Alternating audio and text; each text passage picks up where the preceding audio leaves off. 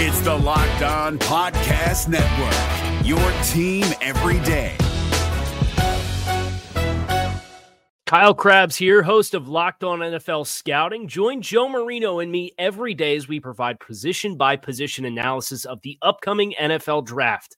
Check out the Locked On N F L Scouting podcast with the Draft Dudes on YouTube or wherever you listen to your favorite podcasts.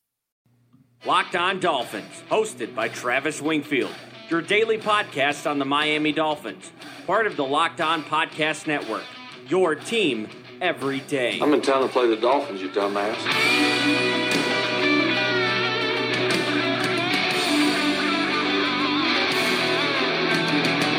What's up, Dolph fans, and welcome into the Monday, July the twenty-ninth edition of the Locked On Dolphins podcast. I am your host, Travis Wingfield, and as always, I am here to bring you your daily dose of Miami Dolphins football. And on today's show, a planned day off turns into a full workday, and that's why we are your go-to daily source of Dolphins football. Pat Flaherty fired, the fallout from the move, and the details on his successor, Dave DeGuglielmo. Plus, a surprise star of camp, we detail Sam Eguavoen's path to Miami and his fit in the defense, as well as the other camp surprises through the first four days, and your questions on the Twitter mailbag, all of that and more. But first, before any of it, I kindly invite each and every one of you to subscribe to the podcast on Apple Podcasts. Leave us a five-star rating, leave us a review, give me a follow on Twitter. It's at Wingfield N F L, the number one follow on Dolphins Twitter, as voted by Dolphins Twitter, as well as your go-to source for training camp updates. You can find the show on Twitter at LockedOnFins, and you can find all of our written content up on Locked On Dolphins dot com. And of course, the other Locked On Sports family of podcasts, like the Locked On Heat podcast and our new rebranded Locked On N F L podcast with expert analysis of former N F L scout Matt Williamson, hosted by Brian Peacock. Locked On N F L is your daily national podcast on all things N F L. And what was going to be a mailbag-only show turned into a busy one for us. Let's go ahead and jump right in. That's another Miami Dolphins. Support for Locked On Dolphins comes from Manscaped, who is number one in men's below-the-belt grooming. You may have seen them on Shark Tank. Manscaped offers precision-engineered tools for your family jewels. Get twenty percent off and free shipping with the code LOCKEDON at manscaped dot com. That's twenty percent off at manscaped dot com with promo code LOCKEDON. And the big news of the day on Monday came across at about three o'clock out here on the East Coast, and I had to rush in from the beach. I was floating around in the ocean for a solid half hour or so, saw the news, came back to the room, and got to work on detailing the first official change of camp so far. Four days in, and Brian Flores is not messing around. Offensive line coach Pat Flaherty, formerly of the Jacksonville Jaguars and the San Francisco forty-niners over the last three years, and then twelve years before that with the New York Giants, he's been fired. Stepping into the role for Pat Flaherty is the former assistant offensive line coach Dave DeGuglielmo, who has, let's be honest, a better track record than what Flaherty had in his last recent stops with the Niners and with the Jaguars. And DeGuglielmo comes from multiple offensive line schemes. Last year, he was with the Colts after taking over for Chris Foerster in two thousand seventeen in Week six for the Miami Dolphins. And before that Week six mark, under Chris Foerster, the Dolphins ranked twenty-first in P F F's pass-blocking efficiency metrics, and then from Week six through seventeen, with DeGuglielmo on staff, they ranked second in the National Football League. He then went on to Indianapolis and directed the Colts' tenth-ranked pass-blocking offensive line, who also led the N F L in sacks allowed. The lowest sacks allowed, I should say. So DeGuglielmo comes here. He has experience in the Patriot scheme, working under Dante Scarnecchia, the legendary coach, for two years in two thousand fourteen and two thousand fifteen. So implementing this Chad O'Shea offense, which we assume is going to have multiple Patriots parts and elements to it, becomes a little bit more seamless now with DeGuglielmo on staff, getting things in the right way. And some folks are worried about the fact that DeGuglielmo was fired from the Colts, and a reason for that was because, well, he was hired to Josh McDaniels' staff, another former Patriot, in Indianapolis, and then he was a holdover when they went with Frank Reich after McDaniels weaseled his way out of that deal. So Flaherty is gone, and it makes sense after the offensive line had two horrendous days of practice, both in individual and in in the team periods of practice. We touched on the goal line drills two consecutive days. The offensive line got no push and pretty much couldn't punch the ball in from one, two yards out several times in a row on both days. And that adds up to the fact that in individual drills, the defensive pass rush was getting after it against pretty much anybody besides Laremy Tunsil. So Flaherty gone, DeGuglielmo in. And this just continues to send a message that nobody is above the team, and if we're going to hold players to a certain level of accountability, then we're going to hold the coaches to that same level of accountability. Everybody is here to do a job, and if you don't do it, you're going to be out the door, just like Pat Flaherty is after six months of his original hire date. And sticking with the theme of the offensive line, I'll be the first to admit that although I'm there for training camp and firing off tweets faster than anybody else in that media tent or media platform, there are some things I'm going to miss. And so I had the opportunity on the day off to go back and look over some of the beat writers' tweets. And one thing I did not pick up on the far field on Sunday's practice was the fact that Michael Dieter got some run with the first team offensive line at left guard. This comes from Omar Kelly of the Miami Sun Sentinel, or South Florida Sun Sentinel, I should say. And this makes a lot of sense because you guys heard me in that interview with Michael Dieter on the Saturday podcast, I think it was, talking about the multiplicity, the cross-training that he has had on the interior offensive line, how he prefers the interior offensive line, how he's been giving Dan Kilgore a breather as a backup center, had some run at right guard, but getting some work at left guard. His his top position back at Wisconsin with the Badgers, he was doing plenty of work at that spot after practice, all by himself,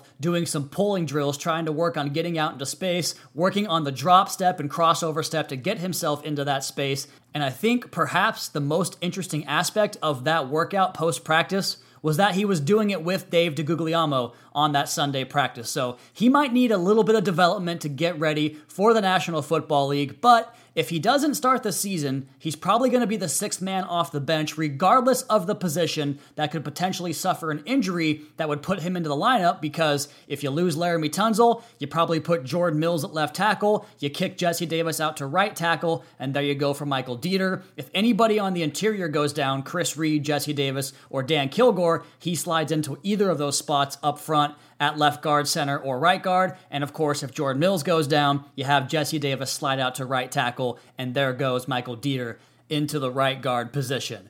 We're going to come back on the other side of the podcast and tell you about the surprises of training camp so far, including a profile on linebacker Sam Eguavoen. We'll do all that next, but first, are you being greeted by some unpleasant surprises when it comes to your performance in the bedroom? If you are, listen up. blue chew dot com, that's blue like the color blue. Blue Chew brings you the first chewable with the same F D A-approved active ingredients as Viagra and Cialis, so you know they work. You can take them anytime, day or night, even on a full stomach, and since they're chewable, they work up to twice as fast as a pill, so you can be ready whenever your number is called. Blue Chew is prescribed online and ships straight to your door in a discreet package, so no in-person doctor's visit, no waiting in the pharmacy, and best of all, no more awkwardness. They're made in the U S A, and since Blue Chew prepares and ships direct, they're cheaper than a pharmacy. Right now, we've got a special deal for our listeners. Visit blue chew dot com and get your first shipment free when using our special promo code LOCKEDON.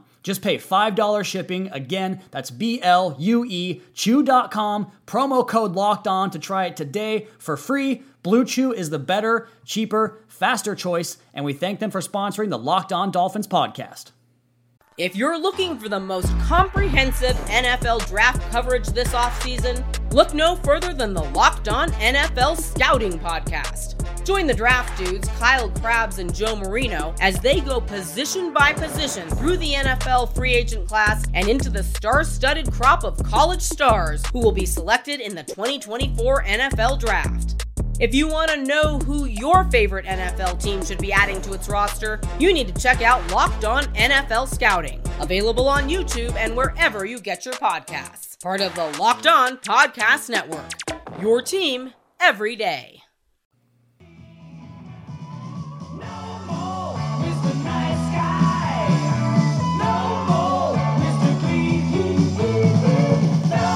Some days I'm a little more proud of myself than others for the selection of the segue music into a new segment, and this one obviously refers to the change on the offensive line. No more Mister Nice Guy in Miami. No more Mister Players coaches like Adam Gase. No more milquetoast type coaches like Joe Philbin. Brian Flores is here to do business. He's here to win football games. He's here to change the culture in Miami. Will it work? We'll have to find out. But right now, I think he's on the right path, and that includes knowing when to cut ties from a mistake, which he made a mistake in bringing in Pat Flaherty six months ago. He's gone. Dave DeGuglielmo is in-house to coach this offensive line for the third time in his career. He was back with the Dolphins in two thousand eleven, again in two thousand seventeen, and now here in two thousand nineteen. But we jump to the other side of the football today, or in this segment, I should say, for our next topic, discussing some of the unsung heroes of Miami Dolphins camp. Some of the guys that maybe weren't on your radar last week at this time, who maybe should be going forward as they've had a solid first four days of twenty nineteen training camp. And we start with the C F L product. And now Sam Eguavoen signed with the Dolphins this offseason, coming down from the Great White North, from the Canadian Football League and the Saskatchewan Rough Riders, even though he had ten other visits across the National Football League. And you might say that he chose the Dolphins because maybe this was a team and a roster that had the quickest path for him to get on an N F L roster, but the Dolphins were his first visit, and he put pen to paper after that visit. So he obviously had an affinity for what they wanted him to be down here. There was obviously a plan for him to get some playing time and plenty of looks in the O T A periods and into training camp, and that's all unfolding before our eyes. And before we get into his tape and what he does well, I think it's important to note the two parallels to all-time Dolphins greats that he offers, because it's pretty remarkable that you consider, one, he's an undersized, unheralded linebacker, about two hundred twenty-five pounds, from Texas Tech. The last time the Dolphins had a guy with those same resume check marks was Zach Thomas. Now, I don't expect Eguavoen to play like Zach Thomas, but also the last time the Dolphins had a star in camp from the C F L, that dude went on to pick up ninety-eight career sacks with Miami. I'm talking, of course, about Cam Wake. And I think it's unfair to put those expectations on a twenty-six-year-old, but the skill set you see with Eguavoen, both from his C F L tape, his Texas Tech tape, and here at training camp, really coincides with the things that Brian Flores wants this defense and wants his linebackers to be. Now, you go back to his statistics from two thousand eighteen in the C F L, and this is an eighteen-game schedule, I suppose, but they only play three downs on defense, so who knows exactly what these volume stats mean, but he had eighty-one tackles, one interception, and he ran that That back one hundred three yards for a touchdown. He picked up three sacks, eight tackles for loss, two forced fumbles, and a blocked punt, which he also picked up and scooped back to the house for a touchdown. And equally important to the defensive statistics he showed, he had ten stops on special teams. He did the exact same thing at Texas Tech, filling up the stat sheet. And to go back to Flores's consistent yet simple message of what he wants in a defender, the key to defense is always tackling, and you can't make a tackle if you don't first defeat the block, and that is done through preparation, instincts, pliability, the ability to get around blocks and kind of have some wiggle, as well as your technique. And I see plenty of those traits when I watch Eguavoen in the limited action I've seen from him on C F L tape and at Texas Tech. You look at a couple of videos I put up on Twitter, you can see him showing perfect form tackling, you can see him reading tendencies and keys from the offensive line to go ahead and key those blocks, read a pulling guard, read a dig out block from the backside tight end. He is very adept at finding out where the play is going to go and shooting in there with speed and instincts and technique and making the stop in the backfield. Competitive toughness, quick trigger, and exceptional exceptional tackling technique and fundamentals. He can provide support in the run game, but I think where you're probably going to see him on the field the most is in these sub packages as a guy that can defend the pass against tight end and linebackers. There's a great video on my Twitter thread, although it's very Sasquatch grainy-like footage. There's a great video of him breaking up a pass in trail technique where the where the receiver catches the ball and then he separates the hands at the last minute, a very integral part of this defense. And he's going to be a part of those sub packages, or I should say the nickel package, which is the one the Dolphins will be in the most this season under Brian Flores.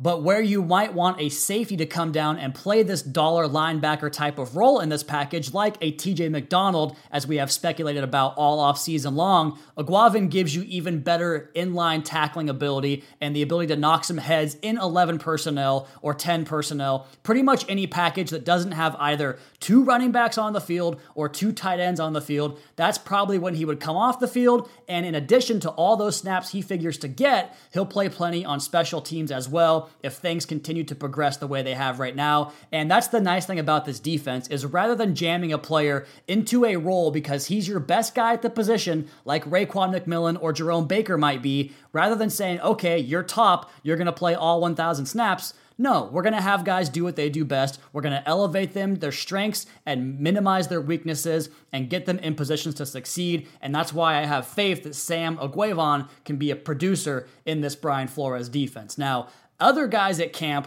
that have surprised in a good way, I've got five of them here. The first one is Trenton Irwin, the undrafted rookie receiver out of Stanford. And you might say Preston Williams belongs in this spot, but we kind of know about Preston Williams, but Irwin kind of went unnoticed. He's got plenty of reps. He's been involved in multiple packages and different team periods. And I know it's easy to say that he's one of those white guys, and that's going to be Chad O'Shea's from the New England tree, guilty pleasure, but it has more to do with his sharp route running, his innate recognition for soft spots and zone coverage, and fundamentally sound technique of stacking D Bs and knowing when and how to shift gears into his route. He's been one of three guys back for the punt return team every single day as well. So Trenton Irwin, the receiver from Stanford, he's up first. Next is a veteran. Tyler Patman was a late addition to the roster before training camp, and he's the one corner among the quote-unquote others, and by that we mean guys not named Xavier Howard, Minka Fitzpatrick, and Eric Rowe that has shown up daily in my reports. Plus, I think he might be your Alteron Werner this year in that you keep him on the roster for special teams, but also as veteran insurance behind the main guys in case of those injuries. You can see the nuance in the way he uses the sideline as an extra defender to pin guys into that sideline and help him make plays on the football. Two more undrafted free agents on the defensive line, Pittsburgh's Dwayne Hendricks and Georgia's Jonathan Ledbetter. Now, Ledbetter was a surprise undrafted player. Hendricks, too, was undrafted, although it probably wasn't a surprise that he was not, but both of these guys fit the prototype for a base five technique in odd fronts. They have both provided a daily tweet on my timeline at camp updates, and Hendricks more so because of his consistent pass rush so far in practice, but they both play with heavy hands, a huge factor or a huge trait in this defense, and they can hold the point of attack up front. And on the topic of holding the point of attack on the inside has been Adolphus Washington, another mid-free agency signing, if you will. He has interior pass rush skill sets, not so much against the run, but he can probably provide depth behind guys like Devon Godshaw and Vincent Taylor, and I would probably throw Joey Embu into this group as well. So those are the guys I think have surprised so far through four days of practice: Sam Eguavoen, Trent Irwin, Tyler Patman, Dwayne Hendricks, and Jonathan Ledbetter, as well as Adolphus Washington.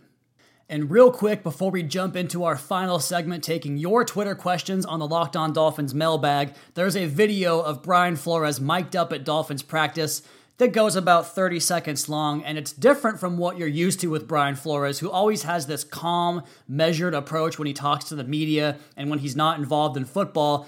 And it really brings me back to one of my favorite traits in both players and coaches alike, in that they are one guy off the field and another guy, another animal between the lines. Let's go ahead and play this thirty-second clip.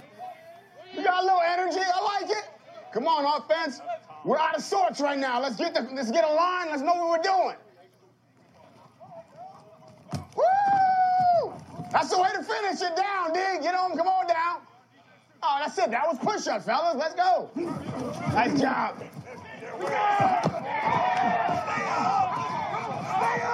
Nice job, D.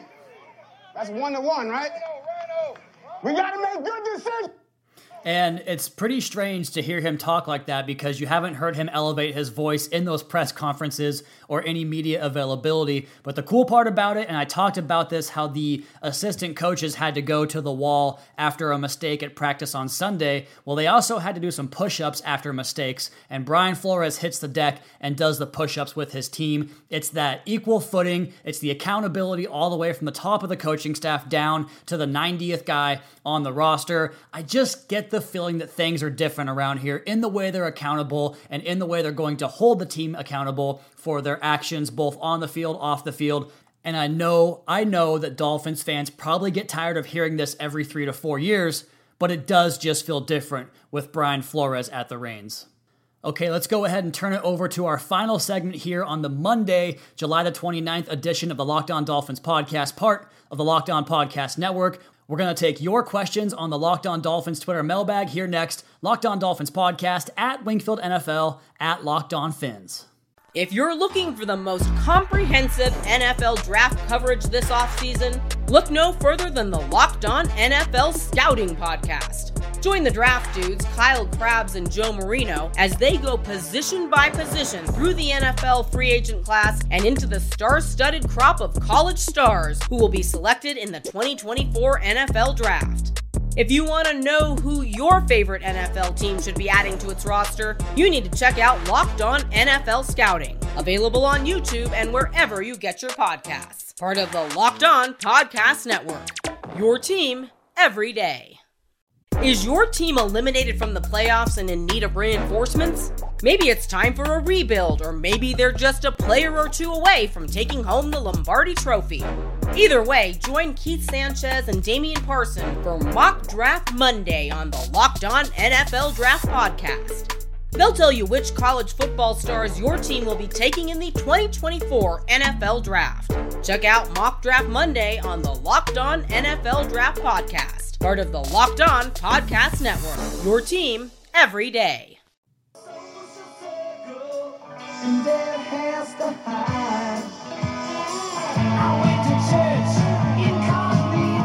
So I asked you guys for some questions on the mailbag. We didn't get as many replies as we normally do, but that's okay because I only have time to get to a few of them here to finish up this edition of the Locked On Dolphins podcast. We're going to be back on the practice field today, or depending on when you hear this podcast, tomorrow. Going to release this thing late on Monday night, but we're going to have updates for you guys on Tuesday, Wednesday, Thursday, Friday, and then culminate it all with the scrimmage on Saturday before I get out of town and go back home to see my wife and my kitty cat. I can't wait to do that, but I also can't wait to bring you guys more Dolphins coverage, as this has just been a dream come true for me. And with that, let's get back into your questions on the Twitter mailbag. And this first one comes in from Phil Nutt. He's at Mister P K Nutt. He asks me to describe the media group. Is there a camaraderie among the regulars? Is it cliquish, friendly, inviting, hazing of noobs, et cetera? I'm not really supposed to go into detail on this kind of stuff, so I won't, but I will say that everybody has been pretty much friendly. I mean, there's a couple of guys that stick to themselves, but everybody kind of banters and jokes around. There was a great moment in the media room when Joe Shad entered the other day, and he said, "We need some Febreze up in here because, well, it's hot as balls out there, and everybody's sweating, and then they jam us into this pretty small room to get the work done." So It's it's fun. It's a fun group to be a part of. I personally kind of feel like I'm already one of the guys, and so it's been very inviting and very welcoming to me. Next question here from Tyler DeCina. He's at Tyler Sports twenty-five. Is Rosen really that bad? I mean, through four days, yeah, he's been he's been very bad. I mean, and it's not just the team periods where he does struggle all the time, and we can talk about the fact that he's a gamer and gets up for the big time situations. But man, throwing on air, I can make those throws. You guys can probably make those throws. Throwing on air to a simple ten-yard out route should not be that difficult. You should be able to put the ball right where it needs to be when there's no defense, no pass rush, no anything coming at you. And he's been off in those periods. So if he gets better and progresses, I'll take that as a great sign. But right now, it just hasn't been good. Next question here from Raji Raj. He's at Raji Raj, making it simple. What's the best food you've had so far? There's a little taco joint down the street from where I'm staying called the Taco Joint, and they have these Americanized tacos, which I'm a big fan of Americanized tacos over the Spanish version of tacos or Mexican tacos or whatever you want to call them. I give me the Americanized tacos, not like Taco Bell, but just like the seasoned ground beef with some pico on top of there and some rice and some beans and some cheese and some lettuce. I'm all about that. But I do plan on hitting up a sushi joint, which Kenny Stills actually recommended to me in Fort Lauderdale. I believe it's called Harami. So I'll do that one of these nights this week, and I expect that to be the best. Next question here from Leighton Stauffer. He's at Stauffer underscore Leighton. What has been your favorite moment slash experience of training camp so far? I think I talked about it on Twitter earlier on Monday, but when Flores sent the entire coaching staff over to the wall with the players, it was freaking hilarious because some of those guys, let's be honest, they probably haven't ran in several years, and to see them getting out there in the South Florida heat and trotting all the way across the field with the players and pads, that was pretty hilarious. But as far as the football goes, I'll give you three moments. Number one is watching Jakeem Grant in one-on-one release drills. That guy is so quick and difficult to get your hands on. He leaves people's jaws down at the floor every single day. And the other two are kind of similar, both from Minka Fitzpatrick and Raekwon McMillan, who have made multiple stops in at the line of scrimmage or behind the line of scrimmage. And when they do, they get up and they get very excited and they create a certain sense of energy in the practice. And that's my favorite thing, is watching guys really enjoying what they're doing out there as they work. Next question from Mark Rutherford. He's at Sasquatch two one three. Who has shown the best attitude throughout camp, in your opinion? I'm going to throw a curveball at you guys here and say that it's probably been the punter, Matt Hawk. And I talked about Minka and Raekwon, and even Eguavoen has been one of those guys that shows that energy. But they had a session at the end of practice. I think it was Sunday, maybe Saturday, not important. But they had a session where the punters were throwing passes, like designed punt passes, at the end of practice, and he was having a great time doing it, like a full-on throwing session where he was out there making throws. So I think that that was the most encouraging, like most just a kid having fun on the practice field situation that I saw.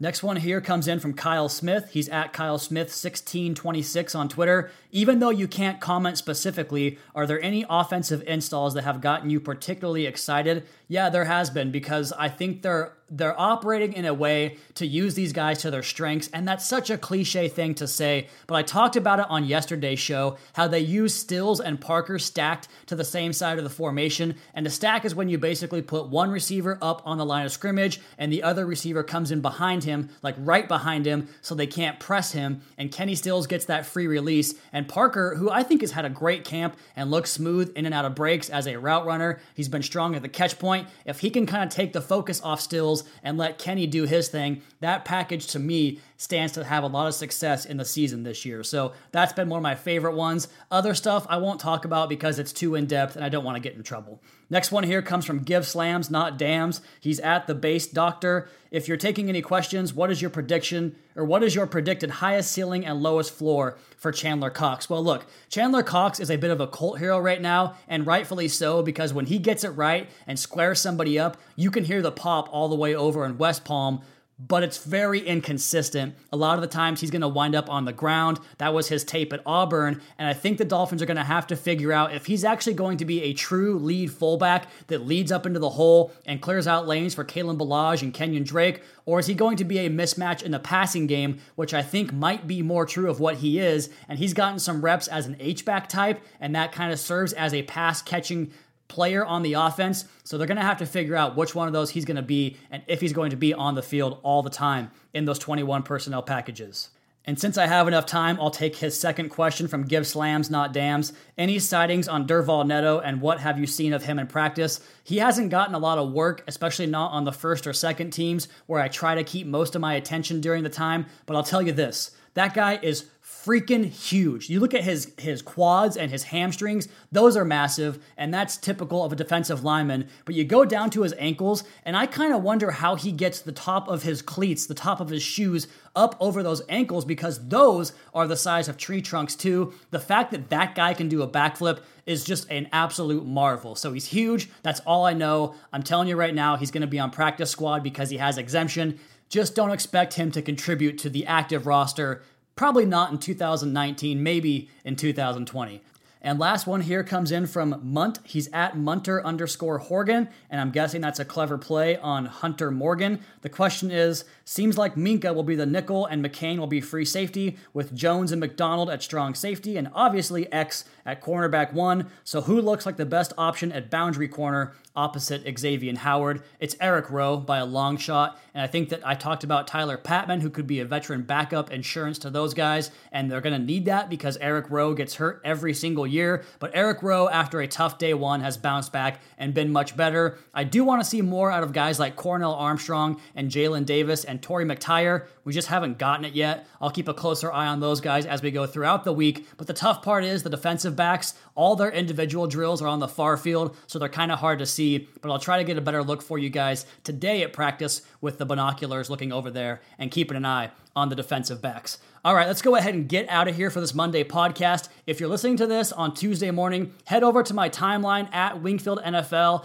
after you finish this podcast and catch the live practice updates. We'll have another journal and the podcast for you guys tonight, edition number five, up on locked on dolphins dot com and wherever you get your podcast from later on this evening, hopefully in time for drive time at five p.m. As for now, I've got another mandate with a fellow Dolphins Twitter member. I know it sounds kind of weird, but that's pretty much my only option to have human interaction and not be stuck in my hotel room the entire time. But with that, let's go ahead and sign off on the podcast. You all please be sure to subscribe to the podcast on Apple Podcasts. Leave us a rating, leave us a review. Check out the other Locked On Sports family of podcasts, including our rebranded N F L podcast with Matt Williamson and Brian Peacock. Follow me on Twitter at Wingfield N F L. Follow the show at Locked On Fins. Keep up to date on the Daily Dolphins blog and and training camp journal over at locked on dolphins dot com. You guys have a great rest of your night. We'll talk to you again tomorrow for another training camp edition of the Locked On Dolphins podcast, your daily dose for Miami Dolphins football. Fins up.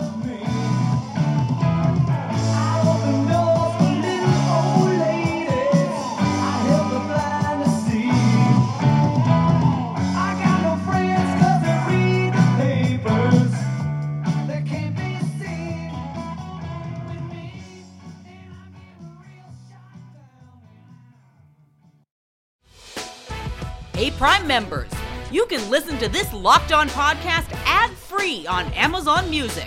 Download the Amazon Music app today. Is your team eliminated from the playoffs and in need of reinforcements? Maybe it's time for a rebuild, or maybe they're just a player or two away from taking home the Lombardi Trophy.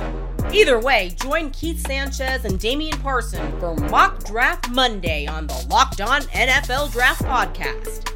They'll tell you which college football stars your team will be taking in the twenty twenty-four N F L Draft. Check out Mock Draft Monday on the Locked On N F L Draft Podcast, part of the Locked On Podcast Network, your team every day.